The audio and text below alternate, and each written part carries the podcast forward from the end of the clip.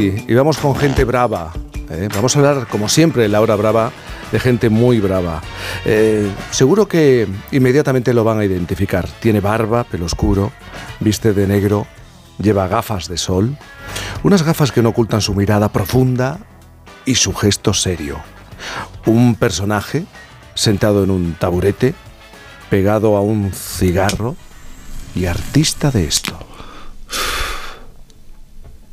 El silencio, que hizo suyo su marca personal unida a una seriedad y una ironía que le convirtieron, pues sí, en un genio, en un genio del humor que consiguió arrancarnos una sonrisa con, con solo cuatro palabras. ¿Saben aquel que dice eso?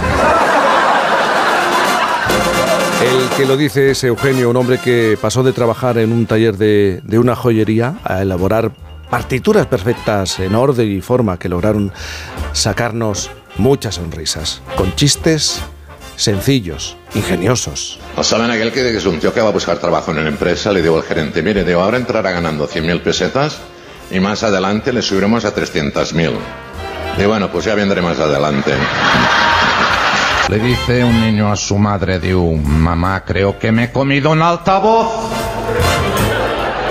Dice que se encuentran dos tíos y uno le digo al otro, digo, tengo un amigo que hace 20 años llegó a Barcelona con un par de alpargatas rotas, digo, y ahora tiene 400 millones.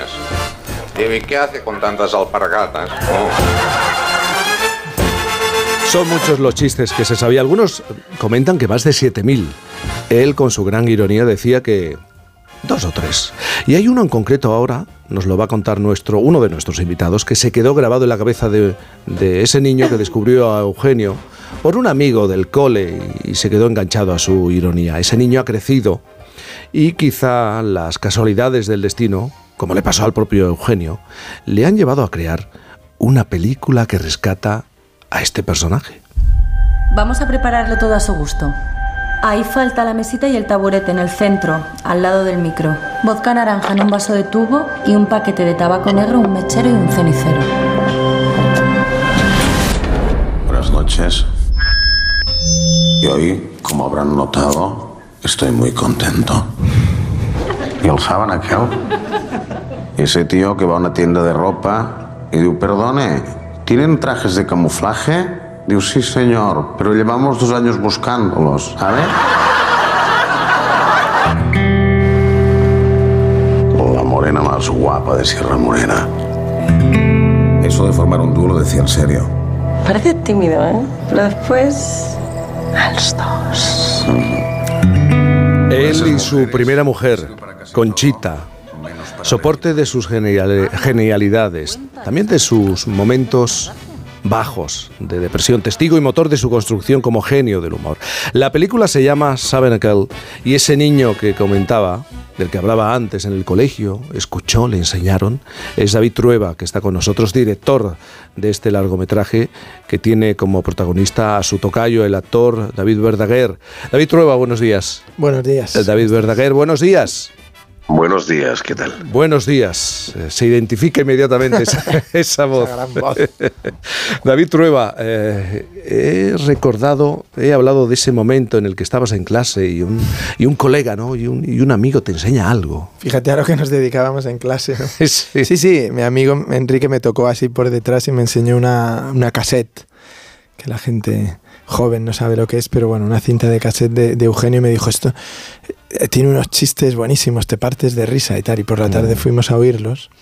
Esa fue mi primera, que yo recuerde, mi primera relación, digamos, con, con la idea de Eugenio, la existencia de Eugenio. Y lo que dices tú, la, la película nunca jamás pensaría, porque em, a- además yo no pienso que por ser Eugenio haya una película dentro, ¿no? Es decir, Eugenio es Eugenio, y lo disfrutas en YouTube, en los trocitos que se ponen en la tele, pero donde encontré una película muy interesante sobre el mundo del espectáculo es un poco cómo llega a ser lo que es y sobre todo esa relación eh, con su familia, con su mujer, cómo se construye esa convivencia entre los dos y ahí me parece que hay una película muy bonita, una película de amor, una película de, de pareja, ¿no? Claro, una película no es una película para, para reír, para, para carcajearse. Porque lo que cuentas, lo has dicho, una historia de amor, una historia también de sufrimiento. Sí. No, te ríes porque su, su medio de vida y su trabajo es contar chistes y además era una persona que tenía mucha ironía, mucho ingenio, pero como la vida de todo el mundo está llena de, de tropezones, de alegrías, de disgustos, de tragedias, de... Y depresión. Sí, también, también, claro, en su caso se corresponde, digamos, de alguna manera esa ese, esa especie como de maldición ¿no? que hay sobre las personas que se dedican al humor de una manera profesional, que es como que de alguna manera no, no consiguen liberarse, digamos, de la carga emocional que llevan dentro porque como están obligados a hacer reír constantemente a los demás, de alguna manera no pueden nunca relacionarse en, en, una, en una, igualdad con sus espectadores. Entonces hay siempre una gran descompensación entre lo que sienten y lo que están viviendo y la imagen que proyectan. Y nos descubres a Conchita. Que construye, ayuda a construir al personaje de Eugenio. Totalmente. no solo le construye, sino que, que es como la película cuenta todo el espacio de tiempo de la vida de Eugenio donde ella estuvo con él, ¿no? Y, en el primer día, digamos, ella ya cambia la vida de Eugenio, porque Eugenio en ese momento estaba trabajando en un taller de joyería, era una persona cuya dedicación, digamos, probablemente iba a ser muy, muy oscura, digamos, no para nada relacionada con el espectáculo. Y es ella la que ya entonces toca la guitarra y canta en Barcelona, ella es de origen andaluz, había nacido en, Aracena, en Huelva, y es una persona luminosa, es una persona llena de vida, de, luz y tal, y canta y entonces es el hecho de, que él se enamora de ella lo que le lleva a aprender a tocar la guitarra y a, formar el dúo que formaron Eugenio y Conchita y que es el dúo que protagoniza la película. Eh, al otro David, estabas preocupado por aquello de las comparaciones, ¿no? Sí, claro estabas muy preocupado con este asunto. Sí, también es importante saber que yo me preocupo un poco por todo. ¿eh? no, es para quitarme mérito como actor, pero yo me, preocupo mucho por todo. Pero en este caso, sí, porque está dentro del imaginario popular de, toda España, entonces eso siempre acojona. La suerte que tuve es que, que, bueno, que estaba David al lado, que el guion está muy bien escrito, que era una historia de amor, y es verdad que que es importante los chistes en la película, pero no sabemos cómo se comporta Eugenio en su vida, ¿no? No lo sabíamos. Entonces me, me, ayudó mucho David en el sentido de decirme que, que no lo imitara, que, que, lo interpretara. Y como no soy imitador, pero sí que soy actor, pues me, me, me, forcé a eso y la verdad es que nos ha salido bien, que podía haber salido mal, ¿eh? pero nos ha, ha, salido muy bien. ¿Y cómo construyes a un personaje que se caracteriza así, evidentemente por el humor, pero también por los silencios, eh, por su manera de presentarse ante los espectadores, la gente que le, que le sigue? Claro, lo que, lo que cogí de referencia como, como partitura de vida fueron la voz que, ponían los chistes, las, las, pausas, los silencios, esa cosa como hierática de Buster Keaton y, intentarlo llevar a la, a la vida. Es un tío que es verdad que no, no creo que no, por lo que sabemos, no expresaba mucho, eh, no era muy, muy creo que sufría, es muy catalán eso, ¿no? Todo pasa por dentro, eh, todo se queda dentro y cuesta mucho expresar cariño o amor, pero evidentemente estaba locamente enamorado de Conchita, que creo que es la, protagonista real de la película, y, eso se ve, se ve en el film, que es que ella le, dio todo y al, perderla, he hecho spoiler ahora, pero al perderla, eh, el Eugenio se va, se va para abajo, se, se desmonta. Y, descubres haciendo, una, haciendo esta película una cosa que llama mucho la atención. Todo estaba perfectamente ordenado.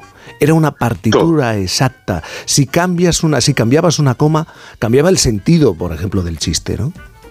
Sí, sí, era increíble eso. Eso nos dimos cuenta con, con Trueba haciendo la peli que yo, yo memoricé muy bien los chistes, pero a veces no, hay como errores tal. O incluso David me decía, oye, intentemos hacerlo un poquito más corto para que la secuencia no sea tan larga. Pero es que si quitas una frase, una repetición, un silencio, una palabra que estaba en catalán, la cambias al castellano o al revés, eh, la cosa se, se desmontaba. Era, supongo que también influyó mucho la cosa de de, que empezara cantando con Conchita, ¿no? que tenía, tenía un oído musical muy, muy concreto y la voz siempre era muy neutra, menos en momentos concretos que hacían que, que estallara la risa, que el, que el chiste, que hubiera la catarsis del chiste. Era un, era un genio de, de, los tempos y de las palabras, sí. Eh, David, cuando te. Al otro David, ¿eh? cuando te ofrecen eh, este proyecto, a, a, ti no te convence como director el guion. Pero te permiten empezar de cero. Sí, sí, sí, es verdad, esa fue la, la suerte. No es tanto que no me convenciera el guion, sino como que yo no quería hacer una película que, que el único mérito es pues que sale Eugenio y cuenta chistes, ¿no? Mm. Eso lo que he dicho Claro. antes, me parece que eso ya estaba, lo- la gente puede tenerlo, ¿no? Cuando haces una película lo que quieres hacer es una cosa que apasione, que tú puedas expresarte, que puedas contar cosas, que puedas hacer a la gente reflexionar sobre su propia vida, que le cambies un poco también la actitud de la gente con respecto a- al mundo del espectáculo. Yo creo que ahora vivimos un tiempo que es muy interesante porque antes la gente del espectáculo era un grupo muy reducido de la sociedad que se dedicaba al entretenimiento, al teatro, a la canción, al cine. Ahora la sociedad vive en el mundo del espectáculo. Entonces, realmente todo el mundo tiene una enorme exposición y todo el mundo genera, sin quererlo y a veces queriéndolo, un personaje con el que se relaciona con los demás. Y eso genera muchísima crisis, mucha crisis. Y, y está muy, yo creo que es muy bonito contarlo para que la gente también se vaya haciendo la idea de dónde se han metido. O sea, yo cuando vienen jóvenes que se quieren dedicar a esto, que te vienen pues a una película, pues a alguien que empieza, Sí. tanto como tal, no sé qué, siempre les digo, vas a atravesar una puerta en la que tú vas a creer que tu vida personal y tu vida íntima y tu preparación emocional y tal no tienen importancia con respecto a el éxito, a cómo te perciben los demás, a la gracia o el encanto que tienes. Digo, y un día te vas a dar cuenta de lo desnudo que estás si solo tienes eso. Entonces, prepara todo lo de dentro porque es lo que te va a sujetar, ¿no? Es lo que te va a mantener. Y, y no bueno, primero, hola David, ¿qué tal? Hola, ¿qué tal? Soy muy fan tuya, te lo digo, de los dos Davides, eh, del uno por la voz y tuyo porque saber perder, cuatro amigos, la teoría sin tiranos, me he leído todo. Ay, Joder, yo Eh. solo por solo por la voz, pero, tío, pero qué mal. Bueno, pues igual tenemos que conocernos, ¿no? Es que tienes una voz que estamos todos fascinados. Gran voz. Wow. Eh, estabas diciendo esto y a mí me, me parece que es muy interesante, pero yo creo que hay una cosa ¿no? que, que pasa ahora. Eh, creo que la gente ya no quiere dedicarse, o una mayoría, no digo todos, al mundo del espectáculo porque hay una vocación, sino porque a veces se quedan solo en, es que quiero ser famoso famosa, ¿no? Ah, yo, yo me enfrento a un montón de, bueno, pues eh, a hijas de amigas de tal, que, que, que dicen eso, no, y es que yo quiero ser conocida y tal. Claro, ese es el drama, ¿no? O sea, Sí, bueno, ese, ese es un, eso es un elemento, digamos, de los que tiene la, la sociedad del espectáculo como, como consecuencia, ¿no? Que la gente no ve el oficio, ni el valor del trabajo, ni el esfuerzo, sino que lo que ve es un poco lo que ellos consideran la recompensa, la recompensa de ser famoso que puede servirle para tener acceso a otras personas, para tener, digamos, un tratamiento a lo mejor lo que llamamos de zona VIP, ¿no? Pero da, detrás de eso hay muy poquito ¿no? que rascar. Si es que, siempre- si es que está muy contado en el sentido que no sé cómo la gente no se da cuenta ¿no? de, que, de que eso... Obviamente es verdad que cuando estás al otro lado, yo lo reconozco, es decir, cuando estás, eh, tú estás en tu entrada de concierto y de pronto ves la zona VIP, pues todo el mundo piensa, joder, me gustaría estar ahí, porque creen que son amigos de Madonna, creen que son amigos de U2, creen que son amigos, de, creen que la bebida es gratis. Como les Pero si digo yo siempre hay menos gente en las zonas VIP que en el otro gratis, lado, ¿sabes? Nunca nada es gratis. Ah, David Verdaguer, hay una cosa que te lo preguntaba cuando nos encontramos en, en la, en la televisión, en el programa de, de televisión. Eh, ¿Cómo te has manejado con los silencios y con la mirada de Eugenio? Porque, ¿cómo se trabaja eso? Que eso eh, despierta mucho, a mí me despierta mucho interés. No, no lo sé. Yo, yo, yo soy una. Es que no sé tampoco cómo lo hago en el sentido. No, no, no. Es decir, yo trabajo más de fuera para adentro. Entonces, el equipo de maquillaje y peluquería, eh, vestuario me ayudó mucho. Me hicieron la mitad del trabajo. Y es verdad que es una. Yo me, me he dado cuenta con el tiempo. Tampoco yo tengo mucha experiencia en el cine, pero Sí. eh, en teatro sí que tengo más experiencia. Entonces, el teatro se basa más en hacer cosas. Eh, y el cine se basa más en pensar y en pensar cosas, porque es verdad que la cámara puede enfocarte más que el ojo de tu amante mirándote al lado de la cama, es una cosa muy curiosa. Entonces, eh, es verdad que en esta película lo que, lo que me he limitado más a hacer es a con los silencios y la mirada que decías, es a pensar, pens- pensar cosas. Y es verdad que la cámara... mm, La cámara no engaña y se mete muy dentro tuyo, entonces... Pero eso me lo tienes que explicar, a pensar cosas. De- Pensar cosas quiero decir, pensar ¿De qué manera? más- es decir, en el, en el teatro tienes que llorar y seguramente gritar, Dios Sí. mío, eh, no sé, he perdido mi imperio. Pero Sí. en, en, en, en cine, a veces el, el que se tiene que emocionar es el espectador Claro. como, como, como en el teatro, pero, pero pensándolo, quiero decir que la tristeza se ve. Si tú estás triste o piensas en piensas en una cosa sin decirla, se, se acaba se acaba viendo. Además la, la, la maravilla del montaje, que también en montaje me han salvado algunas películas por montaje también, ¿eh? que el montaje es una segunda oportunidad para para brillar como actor, digamos. Saben aquel eh, la historia, cómo se construye eh, el personaje de Eugenio a través del amor, de la compañía, también del, del dolor contado en esta película. David Verdaguer y David Trueba, muchísimas gracias por estar esta mañana aquí A- con nosotros. A ti, muchas gracias, encantado. Gracias. Gracias. 11.37, 10.37 en Canarias. Saben aquel que es un tío que va a la ventanilla de Hacienda y digo, oiga, digo, ¿es aquí donde se hace la declaración? Digo, sí, señor. Digo, pues ahí va. Me enamoré de tus ojos, me enamoré de tu ser.